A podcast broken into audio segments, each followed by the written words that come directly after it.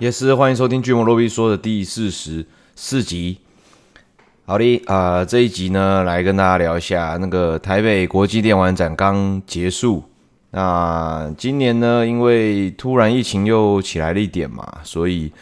嗯，感觉人潮没有那么多。但呃，我刚好在呃台北电玩展还是有一些工作。那今天就是跟大家聊一聊，就是。我接了哪些工作，然后呢，里面的介绍哪些游戏，就大概大概是这样子聊一聊。呃，在讲之前呢，好像昨天好像有个新闻嘛，还是前天，暴雪公布他们下一个呃 IP，但是好像还在蛮前期的，然后是一个生存类型的游戏。那昨天在主持才知道的时候，也有稍微聊一下，就大家对这个事情啦，因为他被那个买下来之后。呃，就是大家就还蛮关注，就是说微软之后会怎么样去搞这些，他们就蛮特别的，没有在那个 BlizzCon 嘛，就是他们的自己的 conference 里面去公开这个新的游戏，然后反而就是哎，就是一个推了就发了，这也是蛮少见的，就蛮蛮不一样的啦。不过。呃，可能这也是无可厚非啊。这几年的 BlizzCon 的上面的表现都不是很好，然后玩家也渐渐也没有什么期待了，所以大概就这样。那关于那个生存类型游戏，因为我本身很讨厌玩生存类型游戏，那我就希望啊，希望这个暴雪这一款，如果真的可以把它搞好的话，我会对生存类型游戏有改观。因为我觉得暴雪应该是没没有什么开发新的游戏类型的能力啦，但是会就现有游戏类型去做，把它做的比较完善一点。所以，嗯，如果有延续一些他们既有 IP 的世界观的话，就觉得说可能会蛮有感的。魔兽啊、星海啊，甚至是呃 Overwatch 这样子，都都应该会有机会啦，因为他们毕竟就是靠 IP 的公司。好。还有点鼻塞，不好意思，有点过敏。那个，好，先讲一下，呃，第一个工作是贡丸汤，就是台北国际电玩展的这个官方的节目，那是跟贝利梅还有汤米一起。那我们在节目上面介绍的游戏是《圣剑传说》的手游，最新的手游，它好像还没还没上市。那它的玩法其实就是横向。应该说横向卷轴的 ARPG，那里面就我们玩到内容来讲，它里面的这个角色目前就是一二代的《圣剑传说》一二代的角色都有放在里面。基本上这样子卖 IP 的这种怀旧手游，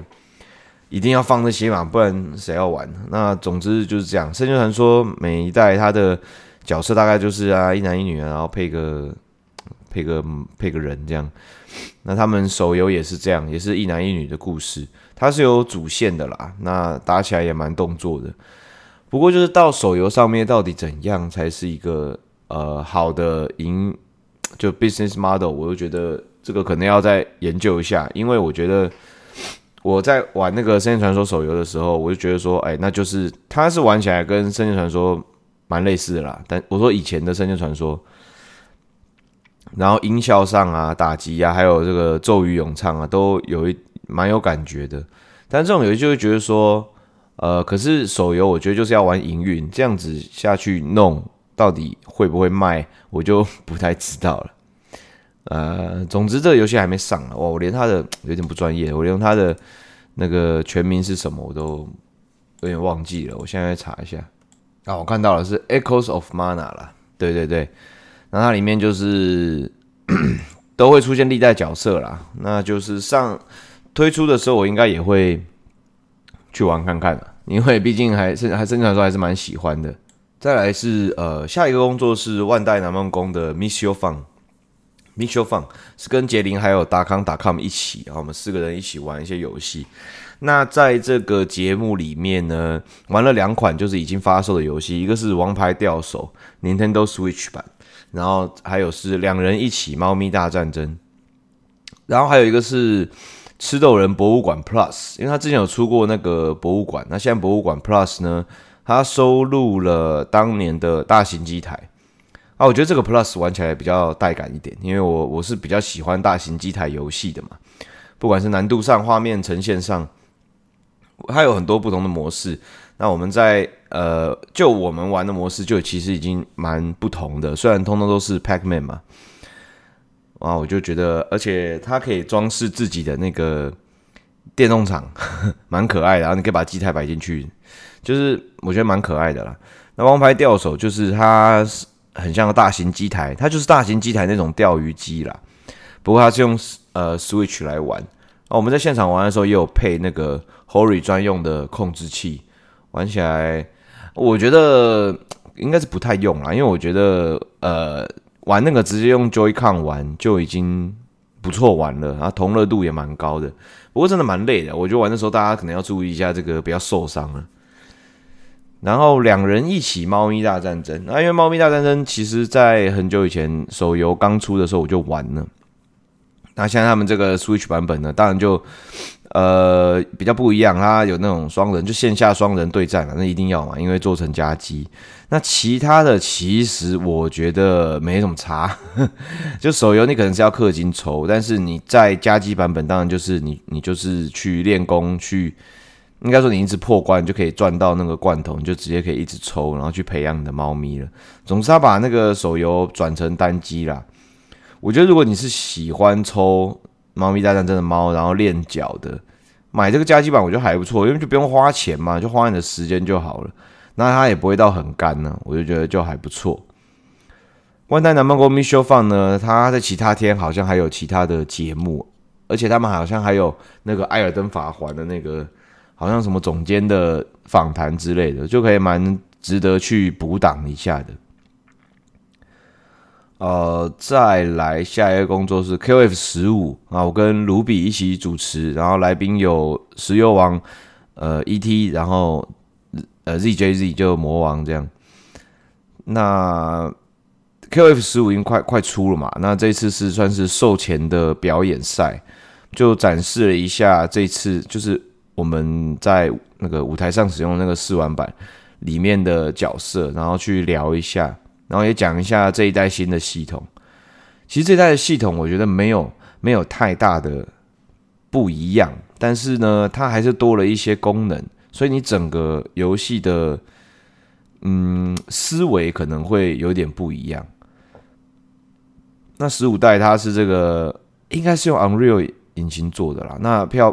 画面是很漂亮，我觉得是没什么问题。然后呢，它多了这个。一个 Rush 的系统，那 Rush 的系统就很适合新手来玩这个游戏，因为他只要去连打，嗯，比如说侵侵权连打，打打打打，然后它就会变成一个可能已经有气的话，可能是四哥的 combo，然后呢，你可能是 A A A B A A A C，可能都有不同的一些连招啦。那那我觉得，呃，格斗游戏现在真的很难推广嘛，那么你除非是像。呃，大乱斗那样子就是比较 IP 向，然后呢，呃，操作门槛比较低，可是真正的上限跟经济度又很高。我觉得像那样子才是格斗游戏未来的理想，就是你不能让操作都变成一个很难的事情，因为现在的玩家耐不住这么久的这么久的痛苦曲线。以前没什么游戏可以选，那玩格斗游戏其实很少人会去玩，为什么？因为战败的这个。这个不爽的感觉太严重了，然后手残又很惩罚到自己，然后就是觉得自己就真的很烂，就会陷入一个心态崩的状态。所以格斗游戏一直都蛮难推广。那现在这些老牌的格斗游戏也是要做一些这些系统上的改变。就我觉得格斗游戏的精髓可能在力回啦、跟招式判断、确反啊这些事情上面。那新手我觉得要顾到这些东西，就已经要花蛮多的心力了。那如果你还要再练木压，呃，靠招这样子，就是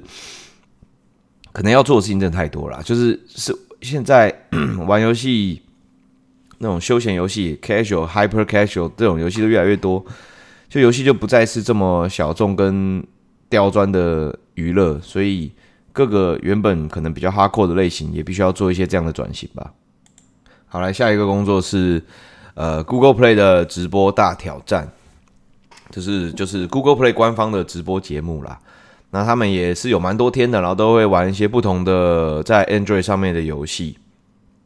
那我参加的那一天有很多 KOL 大家一起参加，然后我们玩了哪些游戏呢？我们玩了这个呃 Demo Two，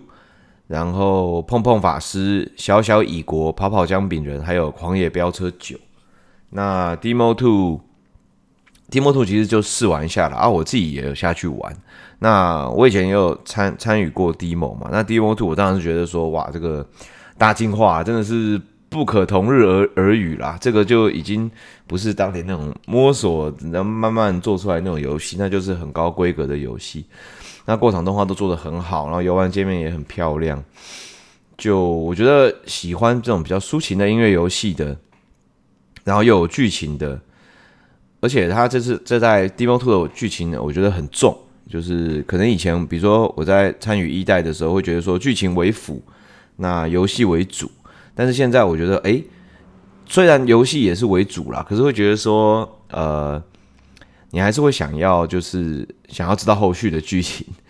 那以前一代的剧情当然就是啊，几个几个几个幻灯片就过去了，小小的动画。但是这个新一代就是啊，又有配音，然后有过场，然后就会让人家还蛮想知道这个到底是怎样的世界。其实我觉得二代它有继承到一代的一些剧情给人的感觉，基本上就是让你有一点。摸不着头绪，然后想要厘清这件事情，我是觉得还不错，推荐给大家。然后小小蚁国，小小蚁国就是我觉得小小蚁国是个很妙的游戏，它是 COK like 嘛，就是像《列王的纷争》这样的游戏。那你在里面，《列王的纷争》那种游戏就都一样嘛，有主堡，然后有这个什么工厂怎么样怎么样，只是它只是呢，它里面所有的就它的概念是蚁巢，那你的。所有的呃卫兵啊、战士啊，或者是要要做做事情的任何的角色，通通都是蚂蚁。那这些蚂蚁也都是现实存在的蚂蚁，所以我就觉得很妙，就是 又又很合理。就是蚂蚁它这种这种生物，它本来就是诶会这样子群聚，然后会有这个各司其职，就觉得蛮有趣、蛮可爱的。然后最最酷是它的这个。角色这个图鉴就好像一个小小的蚂蚁图鉴一样，因为它是它应该是三 D 建模，但是做的非常的真实，所以害怕虫子的、害怕蚂蚁的，搞不好还会吓到。那我们就是也是有试玩这款游戏，我觉得如果真的很喜欢 COK，哦，我是比较少玩 COK 那样的游戏，很喜欢 COK 那样游戏喜欢，但又很喜欢蚂蚁，我觉得客群超小的，但是这游戏做的蛮好的。再是跑跑姜饼人啊，就姜饼人的。老 IP 了，那就是一直玩家都还是很多，然后现在系统已经变得有点复杂，然后角色也好多，但是饼干都还是一样可爱啦。那我们在那边就是趣味竞赛嘛，选自己喜欢的饼干，然后大家就是组队，然后看谁的哪一队的分数比较高，那就是轻松玩一下还是蛮不错的啦。那这种游戏就是蛮休闲的，但是你真的要去研究那个角色的分数啊、配配装啊什么的，就要花比较多功夫。但是我觉得姜饼的 IP 真的是蛮厉害的，就是他的美术啊，跟人设、人物设定，我觉得很有风格。而且我觉得他有跳脱跳跳脱出一些战场，比如说呃卖肉的那种香的，他就不是在那个战场里面，因为卖肉那种香的，他可能有很大的客群，可是也有一一大部分客群是对这个反感的。那我觉得姜饼人是一个，我觉得。比较少人会反感的，因为他，我觉得他比较可爱，这个东西比较可爱，然后比较被大众所接受。就我是一个，我我，但是我我可能不能算吧，因为我也蛮喜欢可爱，我本身就蛮喜欢可爱的东西。那但是很多呃女生像女生就会很喜欢，他很多男生也会觉得诶蛮酷的，也不排斥这样，所以泡泡姜饼人。好，再来，最后我们玩的那个是《狂野飙车九》。那《狂野飙车》也是那个携带装置上面老牌的，应该算是最老字号的赛车游戏，就是阿斯法。阿斯法九呢，我们在那边试玩呢，最酷最酷是使用他们 Google Play 游戏。他们 Google Play 游戏是他们未来要推出的一个服务，就是在 PC 上面使用官方的这个。这个城市，然后就可以去跑 Android 的，应该是游戏了，一个 Android 的游戏为主。那很多人可能听到会觉得说，哎，那不就模拟器？哎，你这样你要这样讲也可以。但是我本来也是这样想，但是我去到现场啊，我参与 Google Play 的工作，我用 Google Play 游戏去试玩，然后我发现说，他们就说，哎，现在有几款游戏，因为台湾在 Google Play 游戏的这个适用国的名单算是首选，因为台湾人使用模拟器是世界第一，呵 呵玩 Android 游戏是世界第一这样子。那我昨天呃，我在节目里面其实我也有分析，因为台湾人玩手游这真的很多，这个是有很很多可以去推敲的。一来就是呃。这个我们的手机的普遍率其实蛮高的啦，然后呢，我们的网络覆盖率是很高，然后台湾的网络很便宜，对，所以你你看那些手机，我们常玩那个手机游戏，它都会说什么哦，这边下载可能会产生什么额外费用什么，其实大部分的国家都是这样的，大部分的国家的流量都是很贵的，或者是呃。你要吃到饱，那个那那真的是有些国家根本就不提供这样子的服务啊，有些国家是以流量计费，然后呢，有些国家呢，它不同的电信公司，它在不同的地区 cover 的覆盖率又不一样，所以在对，但是在在台湾来讲，一个东西都手机游戏都很好推，一来我们就是在这些中日韩这些手游大国的旁边，一定就是呃第一个比较容易去谈到代理跟控制的。然后呢，市场的习性也是很值得去当做一个实验的国家的，所以我们都手游市场就真的很蓬勃，而且我们的氪金的消费力也是世界第七。那我们就小小一个国家，可以可以氪这么多钱，那就是因为玩的人真的很多嘛。总之，这 Google Play 游戏呢，呃，模拟器它目前为止都是第三方嘛，所以有 Google Play 游戏它有几点优势。第一个，它是官方的。那官方，如果我是官方的话，如果我是 Google Play，我会去要求开发商说：“哎，你今天哎这个游戏，比如说叫《六探大冒险》，《六探大冒险》它这个游戏，你想不想要在 Google Play 被 feature 变成我们的 Editor's Choice？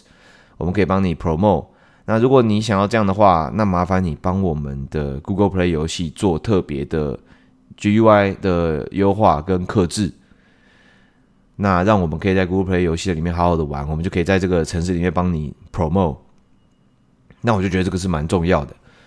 那小公司，尤其是独立游戏，应该会想好好做好这件事情。其实就算是大公司都应该做好。所以它里面有一些游戏，像我们玩 Asphalt 9，用 Google Play 游戏玩，它是可以用键盘的上下左右去控制的。你可能会想说，哎，模拟器也可以啊，你只要把那个快键压到那个荧幕上就好。但是那个 Asphalt 不是哦，它是在里面真的有框框，然后你可以移动，就好像真的家机一样。你去可以，你可以去控，你可以去控制，所以它是真的有针对 Google Play 游戏。我觉得它是针对一些原本是手游开发商，然后也赚了钱，也赚了钱，然后也有开发能力，然后但是呢，你又还没有要进军到这个家机 PC 里面，你还是主要想要以手游做你的市场。可是现在已经。呃，界限已经很模糊了嘛，因为手机的性能已经跟上电脑了。当然没有电脑那么厉害，可是对于一些不是真正的那些很 hardcore 的玩家来讲，画面都已经很好了。所以像比如说《天堂 W》，我们在玩那手机游戏画面是那样，可是它上电脑，它也会做一个 PC 端，那也是官方的模拟器。所以我觉得这个未来会变成主流。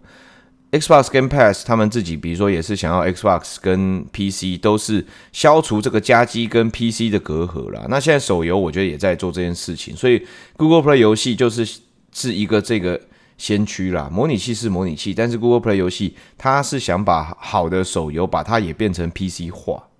我觉得这个是未来可以去去再关注的一个地方，因为我自己本身也是模拟器重度使用者，我非常。喜欢玩手机游戏，所以我觉得模拟器真的很重要。那现在模拟器有很多问题嘛，一来就是诶，你这个相容性就有很大的问题；二来就是治安的部分，对不对？我们要登入我们的 Google Play 账号，那是多可怕的事情！我们所有的 email 啊，什么东西都在那个里面。再就是这个呃呃，你如果只是想玩游戏，你不你想要这个联动，比如说你的手机或什么。家里的模拟器的话，你用官方的这个，它的那种 Google Play Points 啊，成就啊，虽然有些人可能不在意，但是一定有很多人很在意这些事情，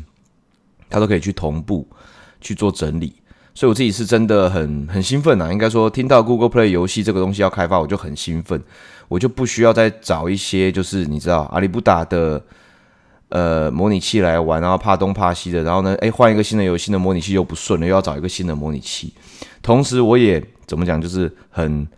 looking forward，就是之后这个 Google Play 游戏可以真的变得很主流，然后呢，越来越多的游戏愿意去把。越来越多的开发厂商愿意把自己家的手机游戏针对 Google Play 游戏做开发，这样我就可以做，我就可以在电脑上面用 Google Play 游戏玩到很多特别为了电脑而做好优化的手机游戏，啊，就对我的研究很有帮助。这样 我就会觉得很，我就会觉得很兴奋啦，就是这样子。好，再来这个最后一个游戏是。参与的工作是《奥丁审判》，《奥丁审判》是 Kakao Games 直营的 MMORPG，在韩国已经上了。那在台湾呢？我去工作的时候，他们说资讯就是说最慢是五月之前在台湾上市啊。那呃，应该会应该会更早，但是最慢最慢就是五月，可能有些东西还在瞧。那《奥丁审判》呢？它基本上基本上就是韩版的 MMORPG，那画面真的很美丽，不用多说。在现场所有的试玩，通通都是用《奥丁审判》的 PC 端去试玩。那这个游戏也是我说的，它是手机游戏，但是它也有 PC 端可以用。基本上，我觉得韩韩式游戏这边这样都会有主流。可以想到有一些功能就是，你可能要挂网，要自动练功。那你在外面呢？应该说你在家里呢有电脑，你就这样子摆着，让它去挂。那你在外面呢？应该它要有。牵这个串流啦，你在外面可以用串流，然后看家里的画面。你也可以，你可以直接玩，但是你在外面用手机玩是串流自己家里的，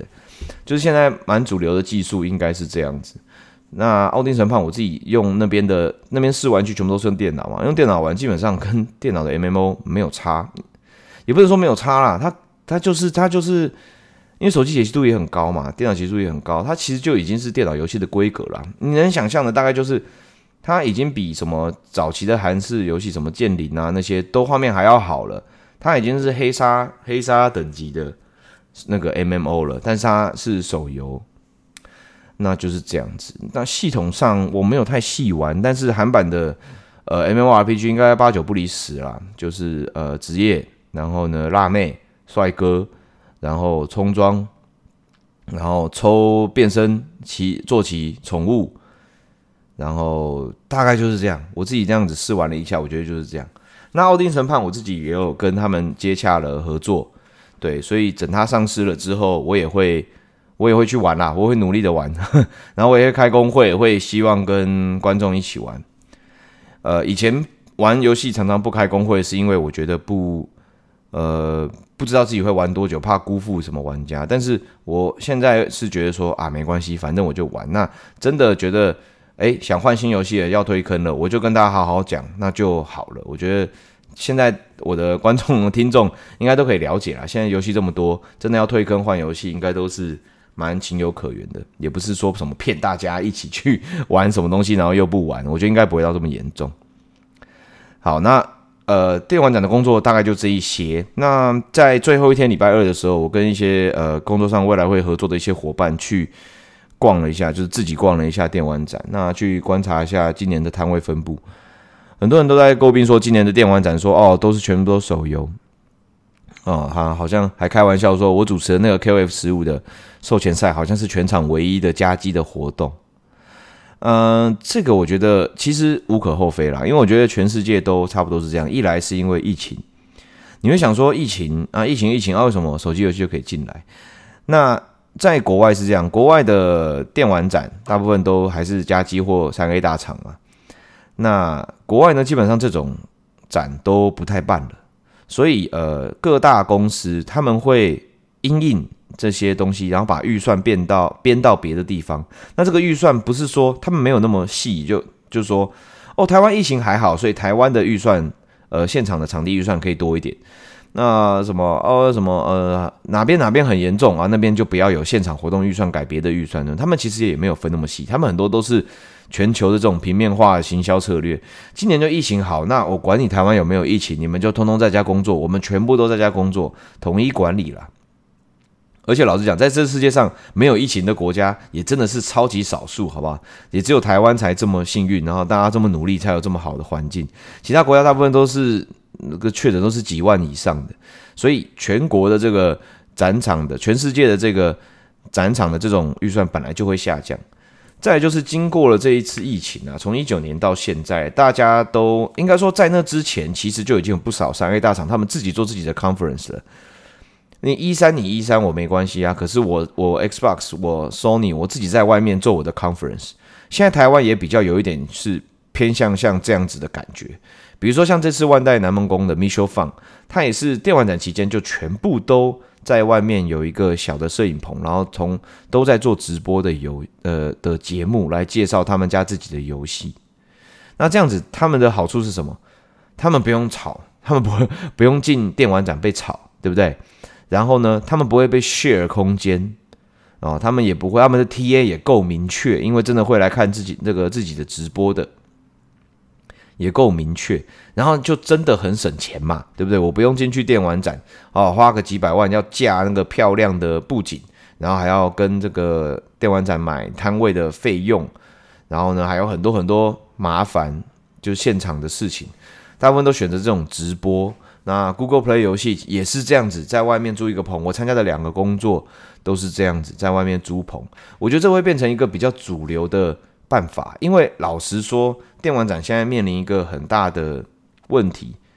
呃，全世界的实体展都是这样，就是说，在资讯这么方便的年代，大家来到电玩展到底是要什么？因为资讯，你说我去电玩展，哦，我坐捷运去电玩展的时间，基本上我在捷运上看新闻，基本上我已经可以把全部的东西都看完了吧？所以你到电玩展，你无可厚非，呃，应该说。没有意外，你当然是希望，应该是因因都因为有一些现场的活动，呃，跟好处。那加机跟 PC 这种三 A 大作，它能给什么好处？现场买打九折，大家也不太会为那个九折，因为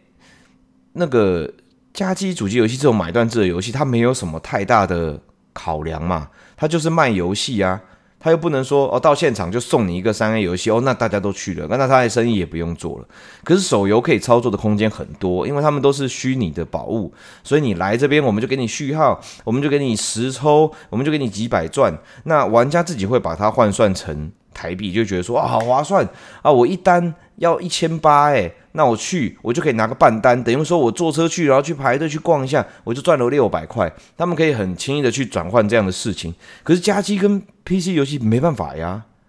对不对？你虚拟宝物那样子发没差，你就是在做一个宣传，在做造势。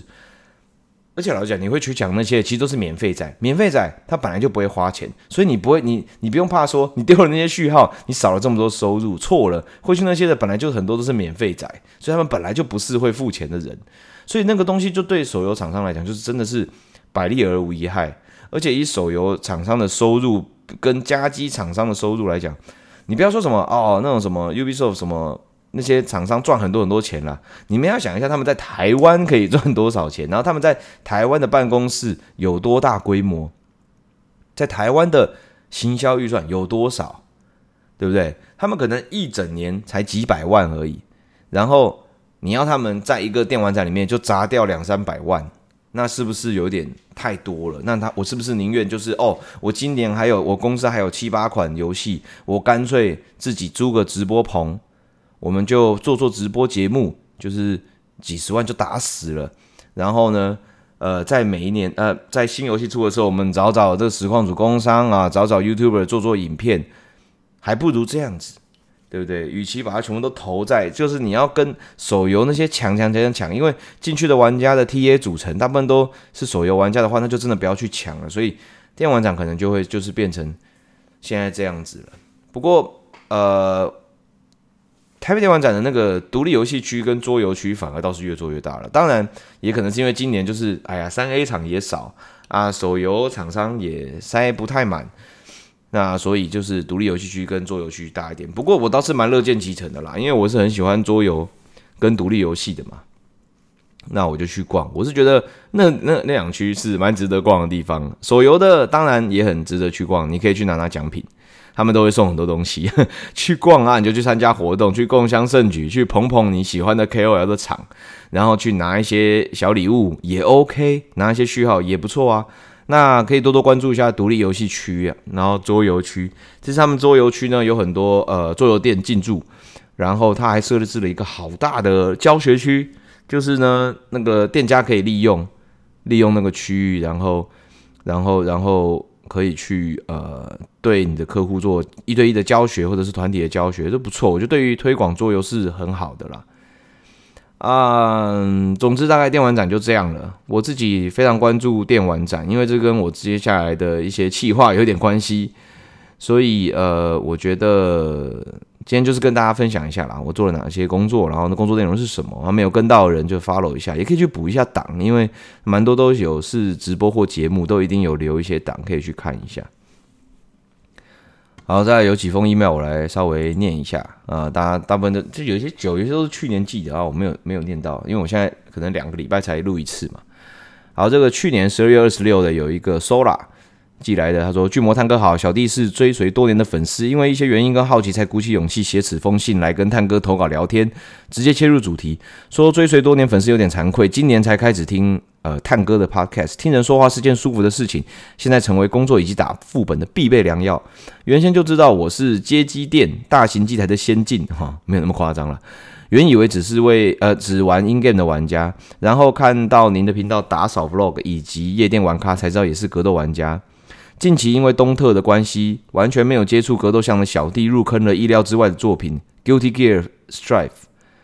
就是那个 GG 啊。然后呢，因为入坑这一类的游戏，就想说“工欲善其事，必先利其器”，也想入手手台的想法。第一时间就是想到探哥之前 Vlog 有秀出你的大窑，而且还蛮多款的收藏大窑，觉得很酷。想了解一下，先前话题都围绕在机厅以及游戏类的杂谈，好像没有听过手台大姚的相关故事。希望能听听探哥分享您人生第一个手台的故事。如果这个故事已经分享过，说声抱歉，小弟功课做的不足，会再会再去翻翻先前的 podcast 来补齐。年末了，最后祝探哥身体健康，事事顺心。十年粉丝十分荣幸，索拉上，谢谢你。不好意思，我这么晚才回，不过刚好是农历年前，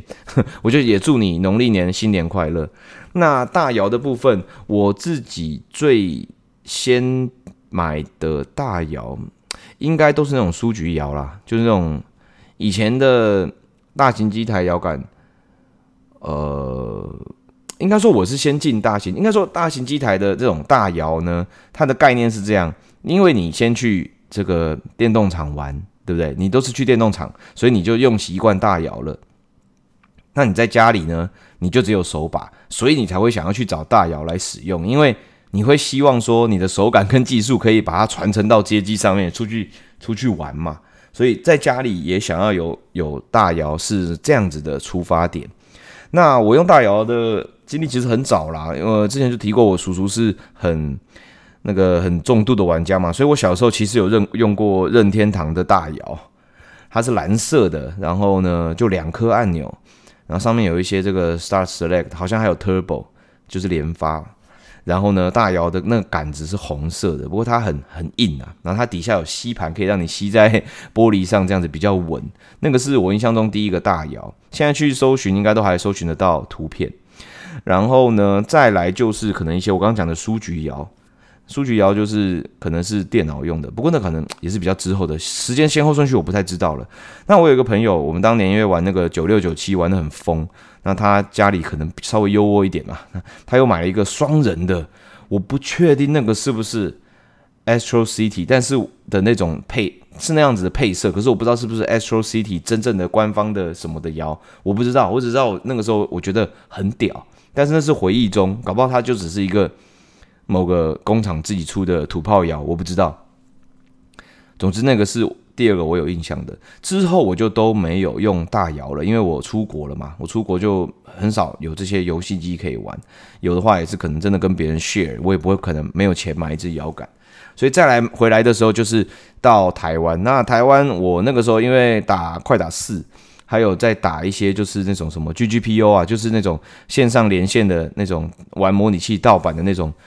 呃，那种格斗的游戏平台。然后就去买了大摇，那个时候一开始有在考量了什么，好像叫什么 F 三 S 还是什么 F S 三之类的。后来就是心一横，就买了那个 Holy Holy 那个 P S 三用的那个大摇 R A P 三 R A P 三。我你看到 Vlog 里面都有看到那一只。那后来那一那一只我自己用起来，我觉得它的按钮跟摇杆太靠近了啊，我手太肥了，我每次在靠招的时候会碰到左手会碰到自己的右手。我会觉得太太太靠近了，但是 Holy 的杆是很好用的，那按钮就还好，除非你自己有去换那个三和或是清水的，那就会比较好一点。那之后我就是去做了公馆大窑，因为那时候开始练快打四，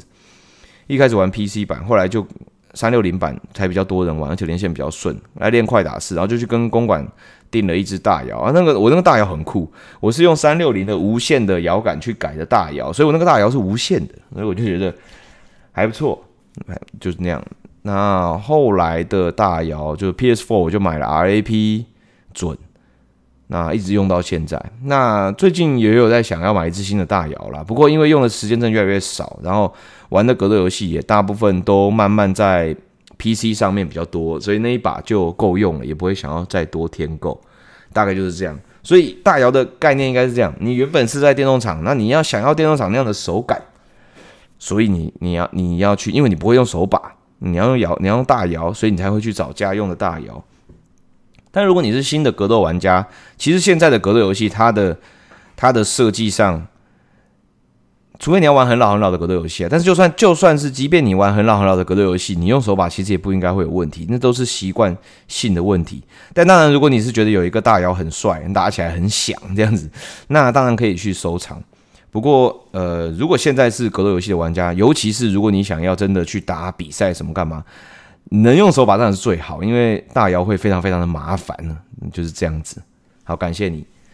好，下一个这个开头啊，这也是去年呃十二月底十二月二十九号寄来的。开头跟大家自介一下，原本来是六探台的观众，偶然发现六探在做 podcast，所以变成忠实听众。目前听六探 podcast 近一年，刚开始看到六探有在做 podcast，很惊讶，就把所有集数找出来听。听完很感谢六探做 podcast，陪我通车之余，也给我游戏人生一点点小启发。他是二十岁后半的游戏玩家，游戏年龄层跟六探可能有一些 差异。很多讲的游戏其实都没有玩过，只是耳闻有多好玩。所以六探介绍游戏的时候，可以让我当个超级云的云玩家，梦回二十年前，感受当年玩家的兴奋。听到六探在做怀旧游戏的动机是希望能够把想法做个记录，让我觉得这样其实还真的不错。因为随着人生阶段不同，在每个时期喜欢的游戏会不同，甚至在不同时期打同一款游戏也会有截然不同的感受。或许就像是有人说过，不同的时期读经拥有不同的感受一样吧。游戏对我们来说也是这样的。我们很幸运生在这个时代，有游戏这个承呃载体承载比传统书本、电影更多的资讯量。有的时候玩完一款游戏，的确是会有很多心得想要抒发，所以把自己的心情记录下来，过了几年回去听也会很有趣吧。受到六探启发，最近也找了朋友来弄游戏 Podcast，但为了避免广告嫌疑，所以就不说名称了。目前也是。仿效六探谈一些自己想谈的心得分析，而做了之后也发现做节目没那么容易，光是约录音时间就要乔好半天，更别说是后制了。这种事真的是自己做过之后才发现有多难，就更敬佩台面上的 Podcast 大大了。只是想说谢谢六三大给我的启发，如果六三有看的话，非常感谢你的时间。只是想让大家知道巨魔的简单一举一动的确是有在影响到其他人的。谢谢这位呃倾听许，谢谢你，谢谢你。没问题啦，这个小事啊，而且我们这边也没有什么避免广告，你呢就直接说吧，广节目名称就直接说，大家推广一下，反正没有关系。这个大家，我觉得 Podcast 就是大家有空就会去听，而且是你会花很很长的时间去听的，所以常常都会有不够听的状态啊，呵呵，所以多分享没关系啦。呃，我觉得 Podcast 就这样，我跟跟你说的一样，我就是觉得就是做一个回忆，像我这一集我在讲我在今年在呃电玩展的工作，我可能。我可能明天就忘记了，老实说。那但是记下来，如果真的，比如说我老了一点，什么干嘛，我自己再回来听的话，应该也会觉得蛮有趣的，就跟写日记一样。所以我觉得做实，我自己做实况啊，做 YouTube 啊，其实都是一样的想法，一样就是我只是在记录我的生活。如果同时也娱乐到别人的话，那就太好了。大概就是这样，这就是我的座右铭。好，谢谢你，希望你的节目可以顺利。好，最后一位，最后一位叫做 NMS Poison，他说，呃，叫他干话就可以了。他说：“你好，我是 Podcast 来的粉丝。今天投稿主要想聊如已经如同生活的英雄联盟。LOL 是他从中二屁孩玩到现在入游戏业，心态变并不免俗，经历大大小小的转转变。但细想后，最钦佩的是 LOL 各版本的内容改动。从大改动来说，S 三 S 四将辅助插眼的工作平衡到全队，将打野除了工具人也加入一些独当一面的角色，把玩家体感最差的两条路线做出改善。”那 S 五的巴龙小龙影响力与后续防御塔的调整，加速了游戏整体游戏节奏，缓解每局容易超过四十分钟的问题。他说小改动方面，认为 Riot 能看得出游戏现在需要改动的问题，如以往打野装备泛滥到连线路英雄都不惜带重击也要买，调整到现在有打野装吃太多线上小兵都会受惩罚。哎，我就是我就是这个被惩罚的那一位。护盾与治愈角色让角色难以击杀，便有针对。呃，护盾与治愈做处理的装备，虽然改动的速度慢，甚至有的时候改得烂，但随着营运时间越长，确实有感觉到 Riot 更擅长对问题做出处理。身为一款有电竞产业的游戏，他认为 LOL 在版本上已经很少让一般玩家受到因职业改动造成的影响。但也不得不说，因为游戏会根据职业赛场高分段玩家进行调整的关系，导致一般玩家需要持续更新对版本的理解，这对玩家无疑是种负担。时常经过一两个月，Meta 就会出现不小的变化，甚至有时会连整只角色的玩法都截然不同。也许这正是为什么有人不想玩复杂观念的召唤峡谷的主因。以上为他个人对英雄联盟改本呃版本改动一些粗浅的看法。因为很喜欢去想这些改动的意义，所以才想来聊。正好也听到近期魔兽争霸的主题，认为应该是最好的时机来投稿了，顺便丝带一些敲碗的成分。P.S. 有时会跟六探的直播，觉得六巨魔超可爱的，在实况上呈现很棒。好，谢谢这个 N.M.S. Poison 啊，干话，谢谢你。诶，我觉得其实这个版本真的是就调整很有学问的。我也从来不不会去骂这件事情，因为我觉得这个东西真的是没有人会开心。就是这件事情，就这件事情是吃力不讨好的。就算你今天做了改动，做了什么变化，有九十八 percent 的玩家都觉得赞，可是两 percent 的还是会出来吵。所以，但是九十八 percent 的人并不会出来说：“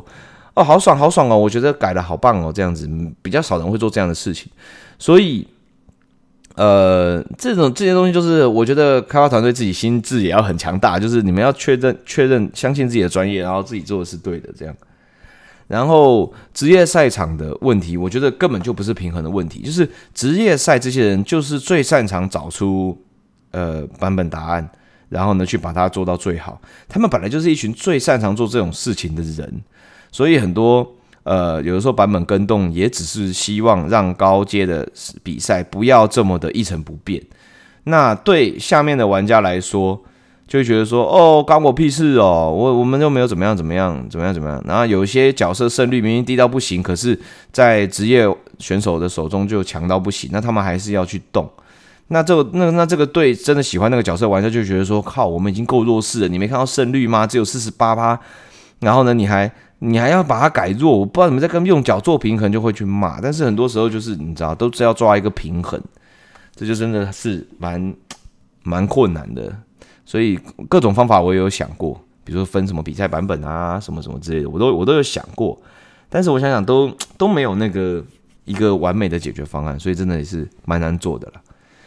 好了，那这个今天的节目就到这边了，感谢大家，一样可以 follow 我的推了，我现在推了比较长，比较常使用，然后去会转转推一些游戏相关的资讯，那扑浪就比较发废扑跟爬扑用。OK，然后呢，可以加我的 Discord。最近 Discord 那个病毒的问题有有趋缓了。那大家加入之后，记得去选一下身份组，就可以参与聊天。最近大家聊天都比较热络，不管是讨论游戏啊，或者是啊、玩具啊、画图啊、啊、宵夜啊什么的，就比较蛮热络的。希望大家如果觉得呃无聊，也可以来 Discord 看看。我们那边资讯都超快、超新的，因为大家都是很 follow 游戏时事，呃。反正都是任何新闻时事的的一群人啦，就是这样子。好，那感谢大家，那我们下期见，拜拜。